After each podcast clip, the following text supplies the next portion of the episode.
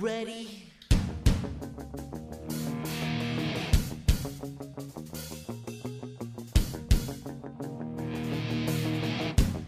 Now back to Heatwave Sports.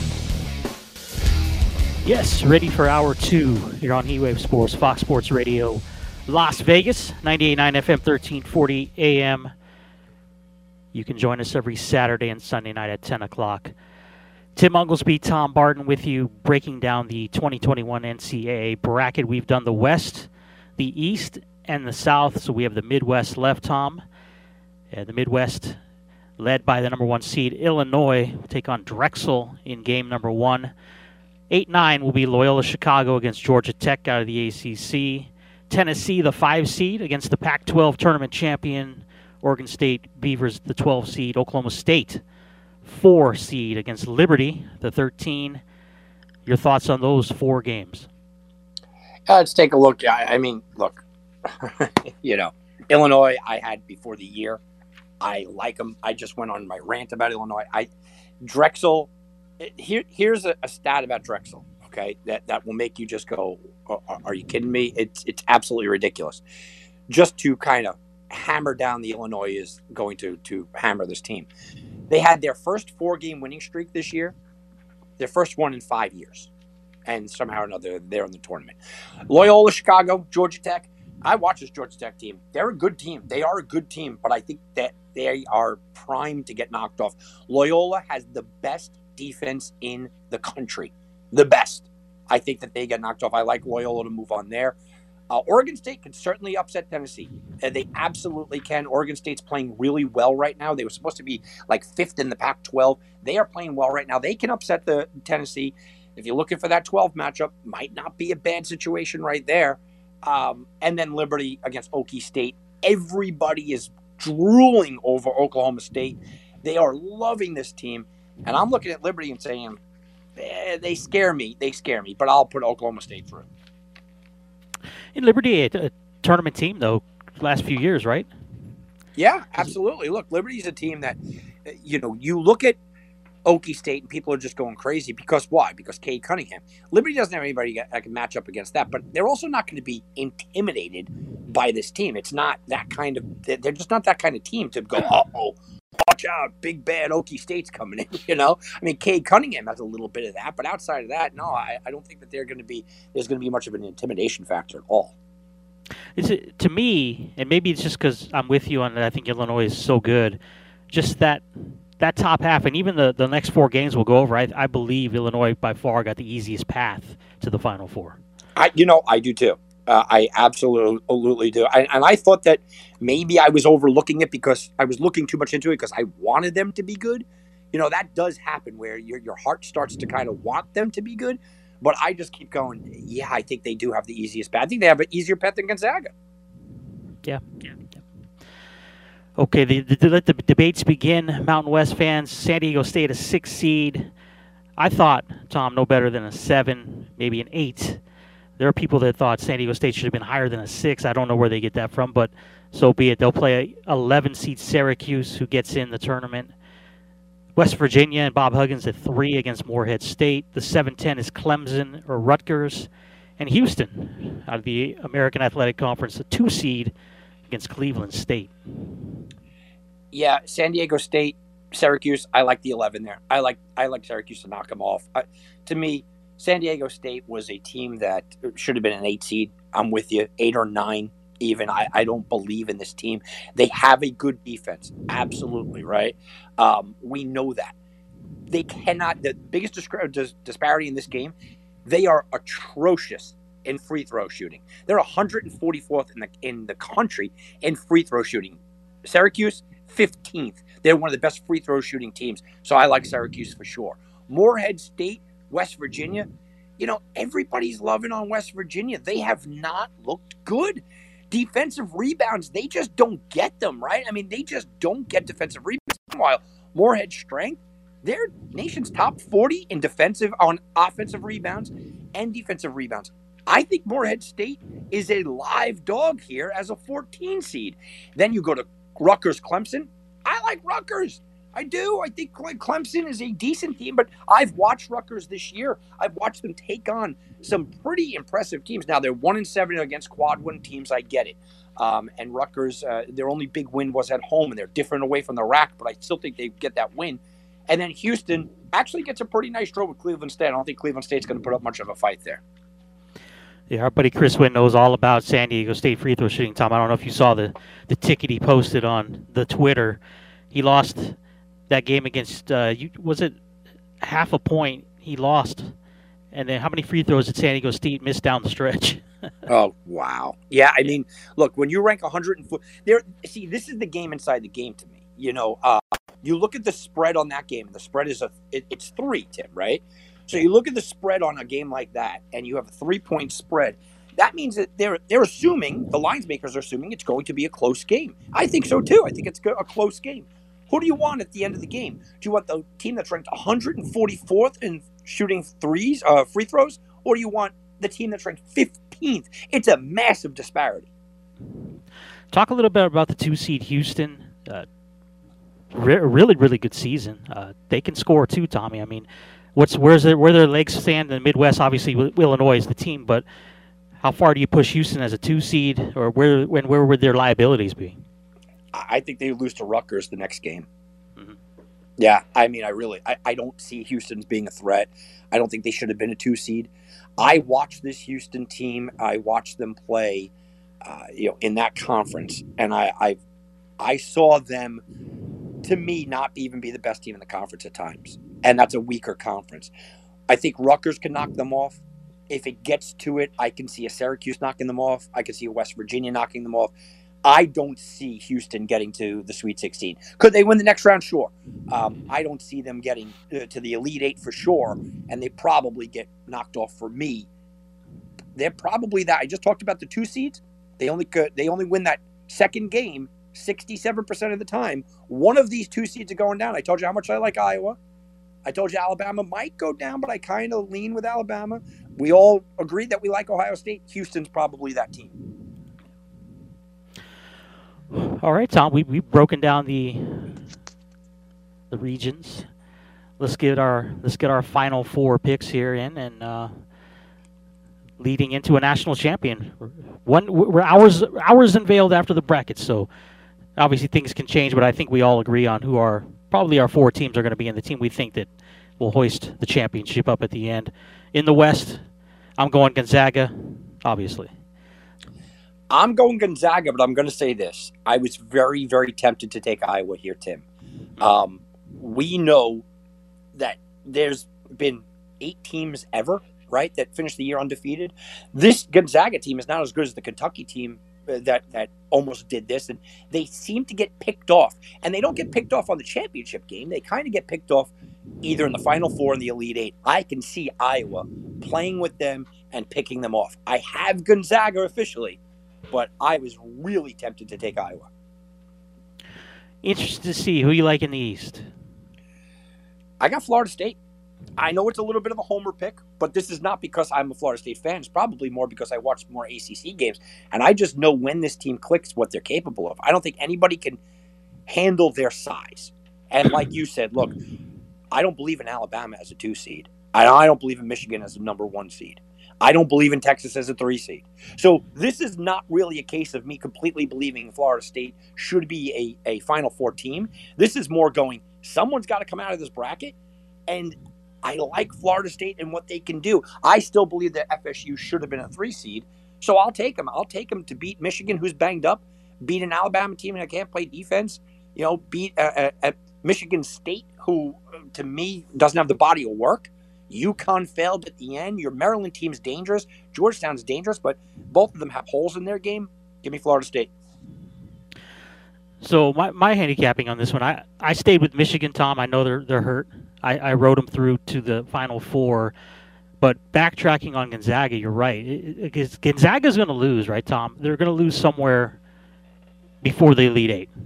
I think if they get to the Elite Eight, it's it's all systems go, and um, they're in the Final Four, and then and they're in the championship game. So that's why I like Michigan. I think Michigan will have a battle in the Sweet 16, no doubt, against Florida State. And whoever wins comes out of that bottom of the East. It's like you said, it's a toss up there. But I think Michigan is good enough, as we've as we've, we've seen through. You know, it's all going to come down to injuries, obviously in depth. So I still like them there. I'd like them to get to to Gonzaga, but I think that's where it runs ends, and that's why I put Gonzaga into the final because obviously the West and the East will play Tom. So I have Gonzaga and Michigan, but then I have Gonzaga moving into the final game. Okay, I have Gonzaga, Florida State. I got Gonzaga in the final game. Okay. Over in the South, I got I, I, I you kind of got a preview of it. I like Ohio State to come out of there. Yeah, I went chalk. I went Baylor. I do believe that Baylor can get knocked off by North Carolina, but I'm not convinced that North Carolina can get past Wisconsin. I like Purdue.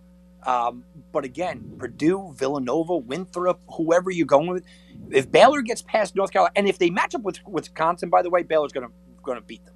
So to me, Baylor has one hiccup, and that's if North Carolina gets through, and then they got to take on Ohio State head to head. I look at Ohio State and oh and Baylor, and I'm going, you know what? I just think Baylor's the better team. I know that they haven't looked that impressive, but I think that they are the better team. I got them going in the final four. I, I know Villanova was banged up severely.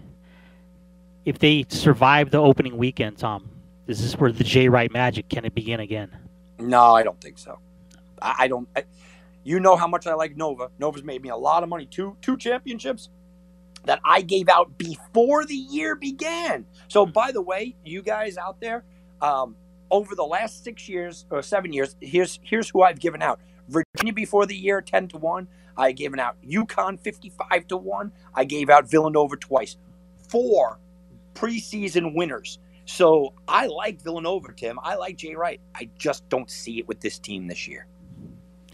And in the bottom of the South, do you have Ohio State in the Elite Eight, or is it they get knocked off? And who do you have taking on Baylor in that Elite Eight if it's not Ohio State? Yeah, I, I got Ohio State going, but I think it's very tentative. I can see Texas Tech making a run. I think that they are a little underrated. I like V Tech to beat Florida, like I said, but they're not going to have enough staying power. So I have Ohio State Baylor in what is going to be one of the more interesting matchups. I'm telling you, the Elite Eight matchups between, if it happens between Iowa, Gonzaga, Ohio State, Baylor, wow, those are powerhouse matchups. And in the Midwest, we, we said it, Illinois with the easiest path, according to us, to the Final Four. So we're not changing our picks here, right? We like Illinois in the Final Four. If, though, Tom, let's just say if they were to get bumped somewhere, who would be the team to take them out in the fi- in their bracket? Excuse me. Ah, You know, see, that's the thing. I don't believe in Houston. Rutgers can make a run, but let's be honest, they're not going that far. I do not believe in West Virginia at all. Syracuse is going to get by. Okie State makes the most sense. I have them beating Okie State to go. I I am not buying into the complete and utter drool fest that is over Oklahoma State, but I see why people do like them. So mm-hmm. Oklahoma State would be the team to knock them off if they had to. So we have you have Baylor, Illinois in the Final Four matchup. Who do you like there? I like Illinois. Okay, and I have Illinois over Ohio State. So the finals: Gonzaga for me, Illinois.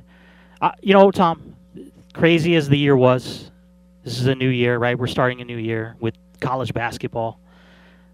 Give me Gonzaga to finish the, the Cinderella season. They may not be the best undefeated team ever, but in today's day and age, right now, this would be a great way to end the season for me. Tim, before the year began, I told everybody I had Gonzaga beating Virginia, Illinois in the Final Four, but I, I was taking Gonzaga to win it all, but I wasn't betting on it because there was no, there was really no value. Mm-hmm. But I did bet on Illinois. And I do have a ticket with Illinois. And I'm not getting off my ticket now. I think the Illini are the best team in the country. I've thought that for most of the year. And I know what Gonzaga has done. I get it. But if you're going to make the claim that the Big Ten is the greatest conference in America right now, then Illinois was the best team in the Big Ten. And when they had to, they rallied together as a team and humiliated number one seed Michigan. They also just went out there, Illinois. They just went out there in a game that really didn't matter to them. Obviously, you want the Big Ten, 10 championship, but it really didn't matter. And I am going with a battle tested Illinois team. They are healthy, they are rolling, and it's the, one of the reasons why I always pick the ACC, Tim. I think if you're if you go through a season and week in and week out, game in and game out, every single night, you're going up against an elite team, and we're talking about the Ohio States, the Iowas, the Michigans, uh, right? You're going up against a, an elite team every single night. You're going to come out battle tested. Illinois, national champion. So, correct me if I'm wrong. Illinois is what odds to win? Seven? Are they seven to one? Right now, I don't know. I actually haven't looked. Um, I had I hold two tickets on them. I have one twenty to one and one eighteen to one. Illinois is probably right in that. Yeah, I'm looking it up now. Yeah, they're about six to one, seven to one, depending on where you're shopping. Oh. So, in you obviously you're sitting on nicer tickets, but if you're looking for, uh, you st- you know, are those odds good enough now to bet them to win it all? I mean, you're still going seven to one. Yeah, you can still do that. Here's the thing, though, Tim. If you see them going up against Gonzaga, they'll be underdogs. So you could just take them just up until that game, right? Right. I mean, yeah, Gonzaga is what two to one. So Yeah, I mean that's the Yeah. thing. If you believe Gonzaga is going to get to the championship, you, you know you could just money line Illinois when they get when they get there if they get all the way there. And you you have the odds up in front of you. I have them. If you don't, No, I don't. So Gonzaga's like two and a half to one. Baylor's four to one. Michigan's five and a half to one. Illinois six to seven to one. And then it drops dramatically into the two seeds, right, Tom? So Iowa would be the next best odds to win at twenty to one. I think Iowa's a, a legitimate contender up against Gonzaga strictly because they match up. It's the same thing with the North Carolina Baylor, right? It's a matchup situation. I don't think Iowa's all you know that tremendous or national champion level, but I think they match up really, really well with Gonzaga. Um, that's going to be a dangerous game, and it's the same thing. Baylor, North Carolina. I'll be all over UNC just because of a pure watching film statistical matchup situation where they absolutely do what what they really you know don't do well i can see that how about a cinderella team tim. Do you have a team? Because look i got three number ones and a number four. I, I don't think florida state's necessarily a cinderella team at this point. They Mm. should have won the acc championship. They right? Um, they won the acc regular season championship last year. So i don't think i have a, a cinderella. How, give me a cinderella team a team that is let's say six or higher that you think could make some noise, maybe push a Final Four run? Ooh, six or higher. Um, obviously, I, I like the schools in the Big Ten. I think both 7 10 matchups, I like the 10 seeds there. And you get through, and I'm talking about Rutgers and Maryland, of course. You, you get into that second round matchups. Houston and, and Alabama, as you pointed out, are vulnerable at that point. So that puts possibly one of those teams into the Sweet 16 eight nines I think are, are I like I like your assessment on North Carolina, I like Wisconsin on the other end as well. I think if Baylor goes down, it could be in that second round game, like you said, against either of those schools. The other eight nines I'm not so so much sold on. After that, Tom, you know, I think it was seeded correctly. It's it's weird for me. I don't I don't really like much. I, I would say Rutgers, Maryland, uh, North Carolina would be my, my top three. They're eights and higher. Yeah, I, I, I throw UConn in that group too. I know they're up against your Maryland team, uh, but I, I like UConn and Rutgers are the two for me that I'm looking at. I'm going, yeah, they, they could cause some problems here. They could cause some serious problems. How about these playing games? Can you can we talk about this for a minute Yeah. here? Um, Yeah. I basically just pushed it aside and I said Michigan State over UCLA. The line is only like two. I, I- think Michigan State waltzes all over them in this game. To me, they can make some noise in this tournament. I'm not talking about Norfolk, Appalachian Town. I don't. I don't care about that.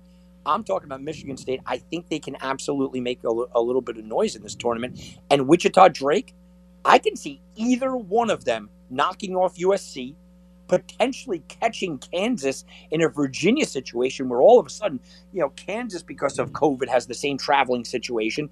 And we could see a Wichita or a Drake have to play a play in game and all of a sudden playing in the Sweet 16. Chris Wynn, Tommy, his his uh, Cinderella team would be Oklahoma, Lon Kruger. Oh, I got Oklahoma going out in the first round. you know, the, the, well, the reason I look, I, that's a toss-up game. It's an eight-nine, so I'm not gonna. But But I just the problem is, Chris, is once Oklahoma gets by, they got to face Gonzaga. Yeah. their game number And two it- is Gonzaga. Right, and it's debatable they should have even be in the field, as far as I'm concerned. But Yeah, with you. unfortunately, you. know, I I would love I'd love to see Winthrop do something here. Um, to me, they're a, a fun twelve to root for. I think Colgate is a fun fourteen seed to root for. Um, and everybody loves Morehead, Tim, so I'll take a little Morehead State. That's uh, a, a team to root for there. All right, I mean, you got a couple. You got a couple of rooting interest, kind of. We didn't mess, mention Sister Jean. What about Sister Jean, uh, Loyola? Do they have any chance to knock off Illinois? no, That defense is fun, though. I, I like defensive basketball. That defense is fun, but yeah, they don't. They don't have a chance. the thing about Illinois, and you've said it all year, Tom. I mean, you know, I always give you credit. You talking about them from our preview show. They're so deep too. That's the thing, you know that they come in. They, it's like it's almost like when you play them, it's waves, and you think you get through a wave, and all of a sudden here comes another one. I mean, that they're just. I think I do. I agree. I think they're the best team in the country, other than Gonzaga. That's how I feel. but I think they're also sitting. You know, it's hard to say they're a one that's overlooked, but look at the odds. The odds tell you right there that they're the fourth best number one seed according to the odds. So obviously they're overlooked, and I think you use it as motivation. I think they kind of just steamroll themselves through. I don't see a lot in their way. To me, look, this is why I said it's weird. To me, the Western bracket might be the toughest bracket. Mhm. It, it might be. I think the South is pretty tough. The East, I think, is going to be a complete mess. I think that's that is going to blow up everyone's bracket. And I think for the, I think the Midwest bracket, to me, Illinois got a, a pretty, pretty nice path. I think Illinois and Michigan got pretty interesting paths. Gonzaga got a tough bracket, and I think Baylor's bracket. I mean, look at Baylor's bracket. UNC, ju- just the name value. Baylor, UNC, Wisconsin, Villanova, a, a decent Texas Tech team. Arkansas is playing hot. Florida, Ohio State, and then the Gonzaga bracket where so many things can happen. So I, I you could argue that Gonzaga has to face the best team in the ACC in Virginia, the best team in the Big Ten in Creighton, the best team in the Pac 12 in USC, and the second best team in the Big 12 in Kansas. I mean, you can argue that, which is crazy that Gonzaga has to go through that kind of road. Tommy has Illinois. Chris Wynn likes Illinois. Tim with Gonzaga. Uh, Chris Wynn's backup choice, Tommy, would be Alabama and Nate Oats. You think that they're destined to possibly a second round eviction? Yeah, I got Bama losing. I got Bama losing the second game. I, I look. I think. I think yeah, recency bias is one thing. I know that, but I think what I've watched from Alabama recently, Tim, has just been ugly defense. I don't like teams that rely upon we have to score 90 to win tonight. And when you're going up against good quality teams in that second round, we know it's going to be either Maryland or UConn. To me, Alabama's overrated, and Maryland and UConn both a little underrated. It would not shock me to watch Alabama not making it to next weekend. Essentially, this is this is the test, right? You play the season, and you have every expert telling you who the best conferences are. You watch the games, and, and really, with nine teams in from the Big Ten, like you just said, somebody's got the odds there are with the Big Ten, but the way they're seeded out, and sometimes you just can't go by the number, right, Tom? The the matchup is different, and depending on the schedules, but. I, I think the Big Ten disrespected in, in as far as most of those teams. Other than you look at the top half, right, okay. But I think when you look at the bottom half of those teams, I'm talking about teams six, seven, eight, nine that got in, maybe undervalued here, and, and that's at least my belief, and that's where I'm going with. I may be dead wrong come after come after next Sunday, but I feel the Big Ten will have a good showing here in Week One. Uh, I will tell you this, Tim. I've started to uh, break down. This is this this is this tournament this year. I started to break down some of my bets, okay, and my initial looks. And I have 10 initial looks. Eight of them are straight games, not totals, okay? So I have eight games, seven underdogs I like. Seven. Wow, So That- that's- I that's I a money-making that'll tell you venture. money making venture right there, man. Yeah, you know, I mean, to me, I, I think there's going to be a lot of ripped up brackets pretty early. Yeah, I'm going to be sitting there. I'll, I'll start, you know, watching the confetti fly at the sports book this weekend because I think that the brackets are going to be ripped up and they're going to be ripped up pretty early this year. Time for a final timeout here on a Sunday night. Heat Wave Sports. We come back. We're going to move over. Major League Baseball, the AL West is the division we'll break down for you tonight as we move into. Uh, it's going to be a great, great week of college basketball starting Thursday. Baseball on the deck, though, and we're looking at the AL West. So, Houston Astros, you're up to bat on the other side of the timeout. It's Heatwave Sports, Fox Sports Radio.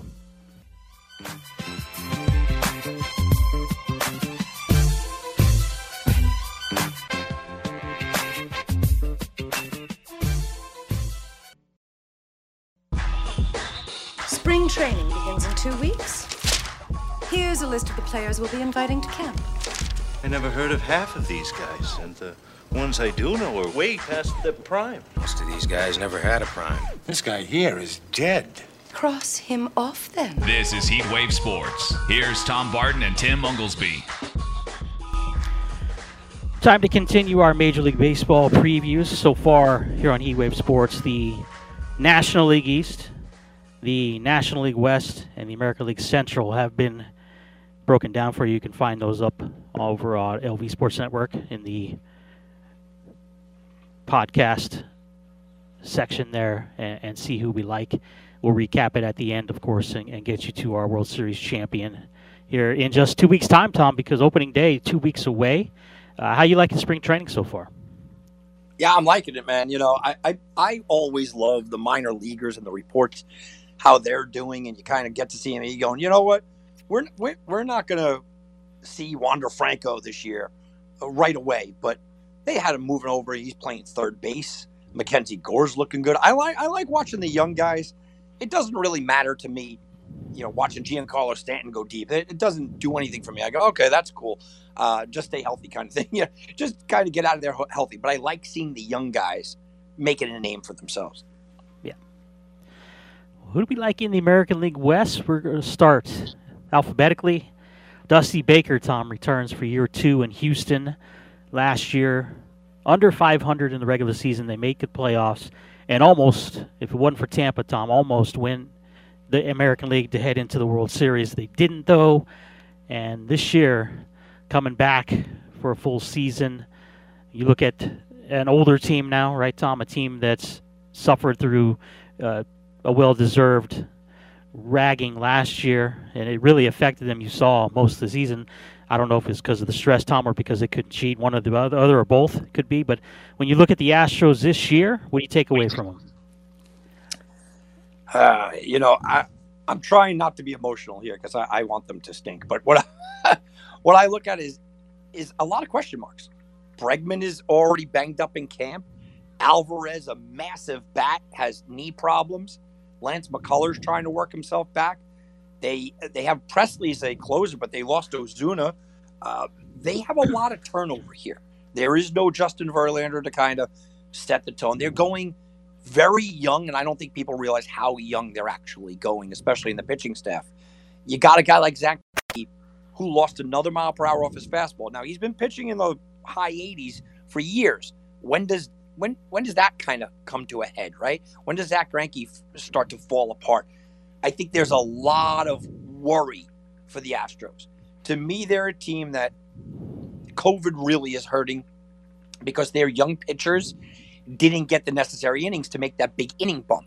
So the guys that they're going to be relying upon, Lance McCullers come back from an injury, Zack Greinke is an older guy, and then all their young starting pitching. I don't think they're going to be able to maintain and pitch the innings necessary. Their bullpen's a little bit weaker.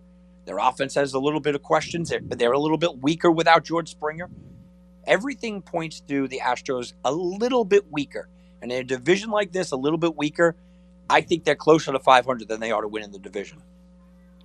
So I saw that they did bring in Zach Odorizzi to that to add to the staff. Tom, he only got in about four games of action last year because he came was coming off an injury. So they throw him in there as, as another veteran arm, but really it's uh, Vasquez, right, and, and Urquidy that we're going to have to keep an eye on. Yeah, and you look at both of them, and you're just, what can they possibly give you? You know, mm-hmm. what can they can they give you that is going to be in a position where you're going, oh, that makes sense. It's just there's there's a lot of talent there, but there's a lot more question marks than there is talent. When you look at the offense, and I noticed uh, in a league we're in, Tommy, you you picked up Alex Bregman. You're looking for a big year from him. What about Correa, who's consistently looks like he's gone down, and now that Altuve's been caught, you saw what happened last year with him. Yeah, look, you you you're not sure. To me, Alvarez is the big thing. You know, Alvarez has an opportunity to literally be David Ortiz light, but those knee problems are worse. If you wanted to sit here and get, get have a serious argument, Tim, that Alvarez is going to lead the league in home runs, I, I can have that. I, I can sit here and make a case that Alvarez is going to lead the league in home runs. That's how talented I think he is. But those injuries are going to be a problem. Altuve now with the injuries and Bregman with it, there's they're just not they're not going to be a consistent ball club. I think they're going to go through points where we're like, wow, this is the Astros, but they're also going to hit those big speed bumps as well. Angels, Joe Maddon, also year number two for Joe. Eight games under 500 last year. No playoffs again for the Angels. This year, Tom, it, you know, when you look at what they added in the offseason, so basically you trade Andrelton Simmons out for Jose Iglesias. You bring in Dexter Fowler. You're hoping Adell stays up with the team this year, and you and you hope Ohtani is healthy. Uh, a lot of question marks for the Angels, but maybe not as bad as some people are, are thinking. Or is that just the fan in me speaking out right now? No, Tim, I I sort of like the Angels this year, and I feel like I get into this position every year where I start to go. You know, I'm making a case for them. Uh, this year, I, I think the case is there though. I like this offense. I and I'm not only talking about obviously Trout. Um, Anthony Rendon is still vastly underrated. What David Fletcher does is exactly what this team needs. I like Jared Walsh. I like the addition of Dexter Fowler to give Jo Adell kind of that that spot. And I think Ohtani's going to be better. I mean, you could make an argument that this is going to be the best lineup in this conference and this in this uh, division, but also in the American League, maybe outside the Yankees. This is a really good lineup. So it's the starting pitching, which it always is. I think Andrew Heaney is a fine number three. I think Dylan Bundy is a fine number two. Quintana, Canning, Cobb, what does Ohtani give you? I get it. You know, these guys, they, they're just missing that one. I love the fact that they got Iglesias. I like the Buttrey and back to back. I like their bullpen. So the Angels have question marks and they have problems. But again, this is a team that – they could put it together. And what I do know about the Angels is if they're close, Tim, they're going to make some moves. Right.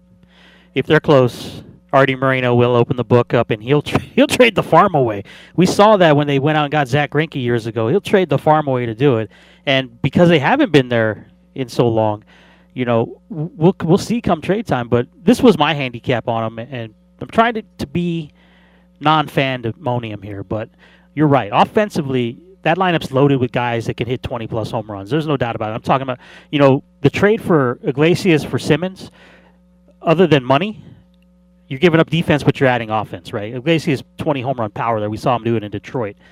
Upton, he'll strike out a lot, Tom, but if he's healthy, he's definitely a 20 25 guy. And, and you know, it, a lot of it shoulders what you said. Can Ohtani stay healthy for the for the whole season? And I look at the rotation too. I like Heaney. I like uh, Griffin Canning. Quintana's a great veteran, but you said it with the bullpen. You, if they're healthy and you go Buttrey, Pena, uh, Mike Mayers to Iglesias, if they can shorten games, they're going to win a lot of close baseball games, and I think that's what's going to keep them in the race. Yeah, absolutely. I, I couldn't agree more. And and that's the thing. You are looking at uh, the, the absence of a number one starting pitcher, but Tim, if Ohtani could give you uh, let's say even 15 starts, let's say let's say 13 starts, right? They're important starts. Uh, this could be a dangerous team because he does pitch like a number one. Go to Oakland. Stay in California. We'll go to Oakland. Bob Melvin, year number 11 with the A's, one of the longest tenured managers in Major League Baseball. He's been very successful in Oakland, Tom. They've won three division titles, been in the playoffs six times in his 10 seasons as the manager there. How about Oakland? We've talked years past about the youth that Oakland has. Much of it is now in the, in the uh, lineup and the rotation, Tommy. Now they just have to put it together. And can they, say, repeat a American League West title that they did have last year? We get the playoffs, we know it's a completely different story. No, they can't. And every year I tell you, no, Oakland can't. And every year they seem to prove me wrong. But no, look, I'm a big fan of Matt Olson and Matt Chapman. A big fan of that. Uh, you have Sean Murphy as a catcher. He might be something down the line. Don't see it happening this year. You're looking at Chad Pinder, Mark Canha, Laureano, who still hasn't been that. Stephen Piscotty, you're hoping to scrape something together with. They went out and they got Elvis Andrus. I don't know what else he has left in him. Then you take away the best closer. You're hoping that Jake Diekman uh, fills into that role. Are they going to squeeze something out of Sergio Romo? I don't even think their bullpen is very good this year. And then the starting pitching. Montas is is uh, injured. Manaea, you know he's only going to give you about 100, uh, maybe 110 innings. Fiers is more like a four at this point in his career. Luzardo is a four or five.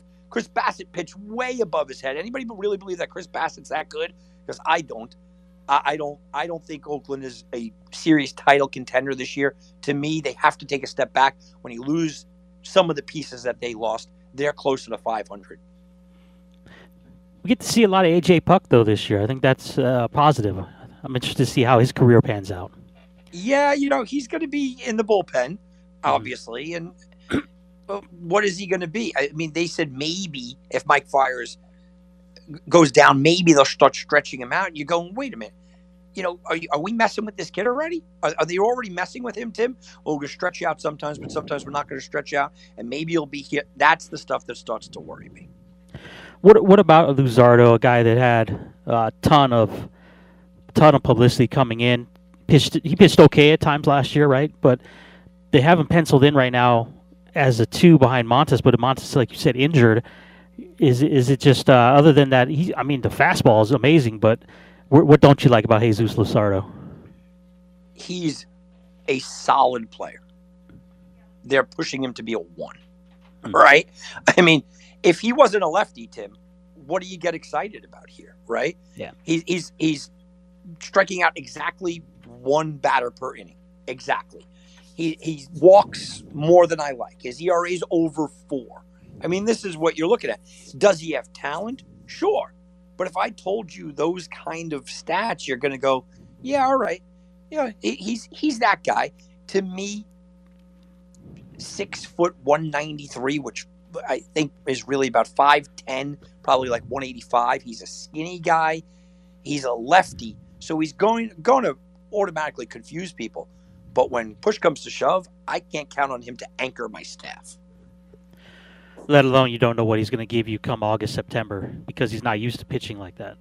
Yeah, absolutely. Yeah. I mean, and, that, and that's kind of my point of, of bringing up his size because I think he's going to get worn down about a team like the Seattle Mariners and Scott Servais, his uh, beginning year six as a manager in Seattle. Had one, well, he's had two winning seasons, but those were early earlier on in 016 and 018. When you look at the Mariners, a lot of young young guys here, a lot of depth as far as youngsters go. So we'll, we're going to get to see a lot of the kids play in Seattle this year, Tom. Yeah, I think Seattle's intriguing. I do. Um, besides the fact that Kelenic might be coming up, Kyle Lewis looked fantastic last year. Dylan Moore looks pretty good. Mitch Haniger, don't forget about this guy all of a sudden. JP Crawford was a former big time pick. Kyle Seager had a rejuvenation kind of year. Evan White, they have some talent, but I like the starting pitching in the bullpen. Marco Gonzalez is vastly underrated. Kikuchi came over with all kinds of expectations. James Paxton might be uh, look, the best three in the league he might turn into. Justice Sheffield, he's fine too. And then Montero and what they did there. I know that they're not going to even push 500 here, Tim, but I think they're going to be a fun, exciting team. And you'll get to see. That's the thing about Seattle is you're going to get to see probably their future in that you just said the guys Kelenic, Dylan Moore, Ty France, Shed Long, all all top prospects are going to get an opportunity to play. And that, and like you said, Lewis, rookie of the year, right? So they're going to be fun to watch in stretches. But I, I think you, I think like you said, 500s would be best case scenario, and um, it's, it's just it's, it's uh, interesting, you know, when you look at Seattle and you really look at how long it's been since they've been a a winning franchise. It's it's it's been quite a while actually. So maybe these kids can rejuvenate the the team there up in the Northwest. Yeah, I mean, you look at it, Tim, and you just say uh, they need something. They need to, to kind of get that fan base. I used to go there all the time, and I will mm-hmm. tell you that is a really fun fan base. It's a really good fan base out there. They really just need that that something to kind of push them over the edge. And the Texas Rangers, Chris Woodward, year three. He uh, has not had a, a, great run as the manager in Texas. Obviously, again, we're talking about a team that's that's younger and has had to rebuild. When you look at the Rangers, where do you have them this year? Rangers are going to be garbage. They're going to be one of the worst teams in the league. Um, I do like what they're building. I like that they're building Nate Lowe. I think that was a really good trade for them to, to take a shot at. Willie Calhoun has a lot of potential. Nick Solak has a lot of potential. Go Joey Gallo, we could know he could go yard. They got Chris Davis is going to bash the ball. Ronald Guzman's going to hit it a, a, a, ton. But their pitching is projects, Tim. Kyle Gibson, Jordan Lyles, Kolby Allard, Dane Dunning. There's not a one on this team. There's not a two on this team. Tim, there might not be a three on this team. Foltynewicz, Yang, maybe they could be threes or four. I don't even see a one or two or a three on this team. To me, this is a bunch of fours and maybe fives battling it out. The bullpen isn't terrible with Hernandez and Leclerc and whatnot, but they're just not going to have the pitching to compete at all. Yeah, it's um, our buddy Ron, big Texas Rangers fan, and, and uh, I know you saw that they're expecting huge crowd opening day in Texas for that one, and, and that's kind of before we even get into our predictions. You know, when you're looking at a lot of these states opening up, Tom, opening day is going to be probably more well attended than we figured it was going to be just say a month ago. It's such a beautiful thing. It's just such a beautiful thing. Uh, Texas is opening up 100% capacity, no mask mandate. Uh, it, it's so good to see. It just there's no other way around it. It's a fantastic, fantastic thing. Here's the problem, Tim. Uh, they're going to have 100% capacity. We're opening up fully no one's going to come out to see the Rangers because they're going to be so bad. I mean, they, they really are. They're going to be so awful that no one's going to go out there and, and watch them. Um, but I, I, I am really, really happy that we're finally coming to our senses. With, you know, the mistake was made. It was a year of our lives. That was a giant, huge mistake. Let's correct the mistake. And I'm glad to see uh, one of the best governors in the in the country in Abbott and what he's doing down there. The Rangers are going to be opening up things are getting back to normal, Tim. Finally, uh, we have lost our collective minds for a year. Now we're back to normal. I think I think you'll see some decent crowds at first, right? Just because people want to want to go. But you're right. Come dog days of summer, and they're sitting 15, 16, 18 games under five. It might get a little thin then, but hey, man, enjoy it while you can, right? Yeah, I, I mean, you have to think even with some of the young players, that that enthuses people. Right? I want to see what Nate Lowe looks like. I want to see Nick Solak. I want to see some of these guys. Something interesting to keep in mind, though, by the way, about Texas is we're so used to the ball flying out of the park. The Texas Rangers, that stadium is playing to the pitchers now, Tim. Yeah. So that's something to, to pay attention to. That is a pitcher's ballpark all of a sudden. Do we have a rule on teams in the postseason yet? Have they decided this? They they are saying it's going to be uh, back to the six. Okay. That helps out when we're doing our predictions, right, Tom? So we know who to put in for the uh, wild cards. So I would say so. Yeah. yeah. so what about New York now? Yankee Stadium and um, whatever what is Shea called Citi Field now. What what is the for opening day situations? What are they allowing?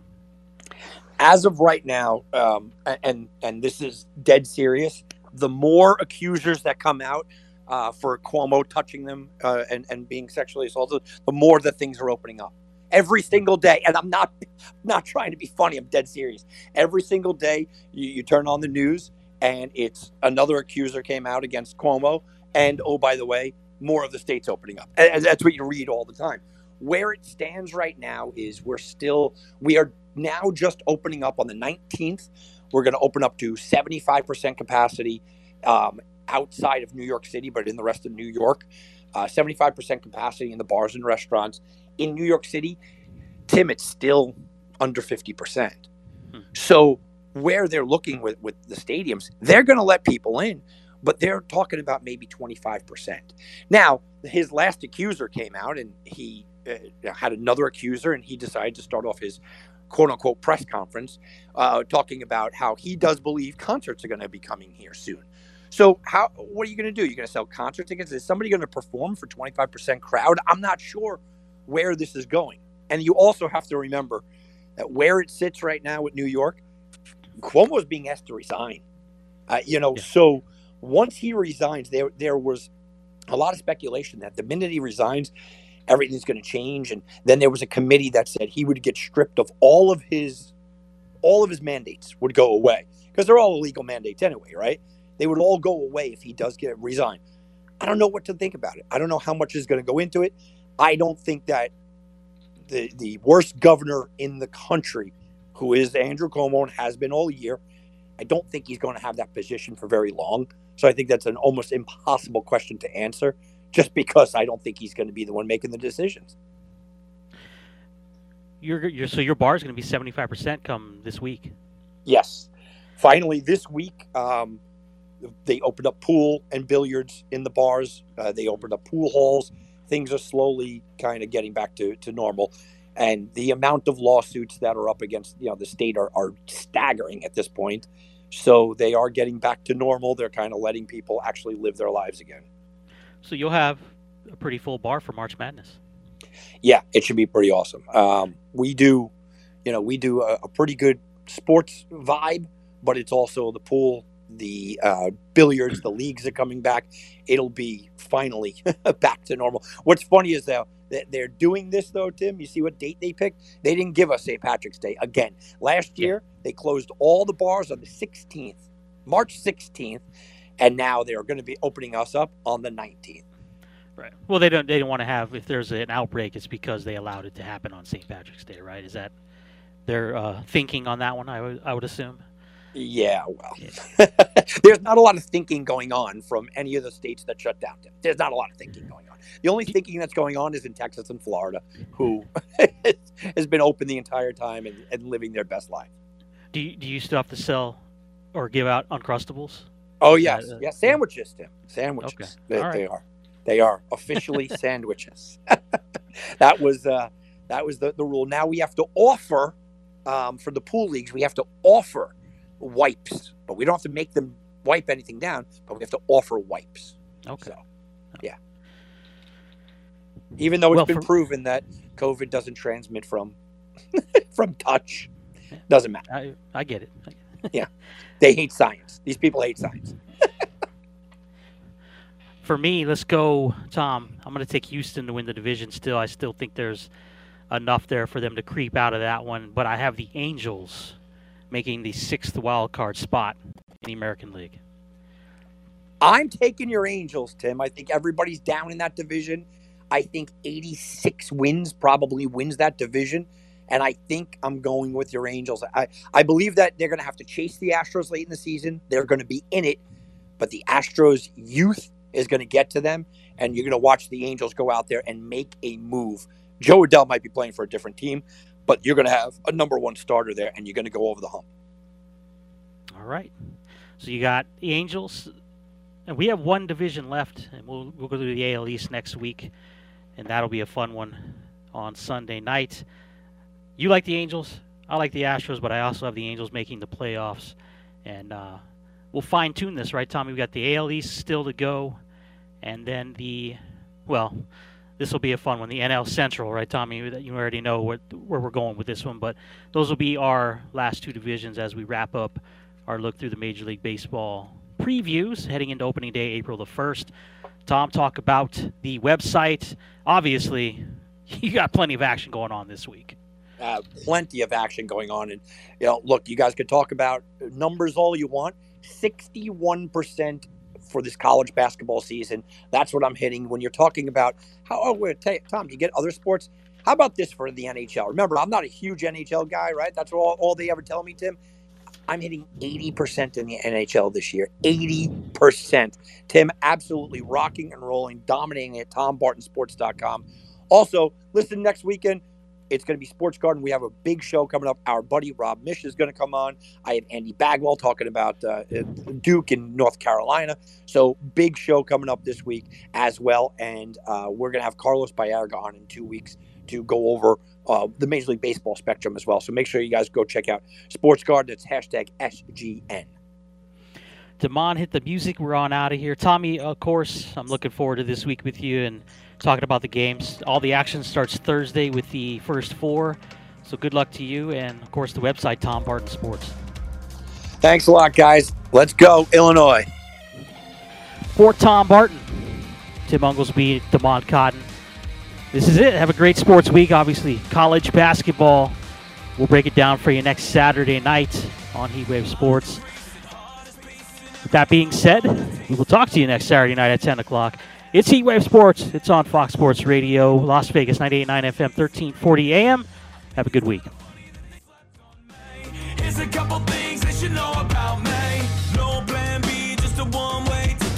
This is what it takes. That's the difference all my life. It's my time.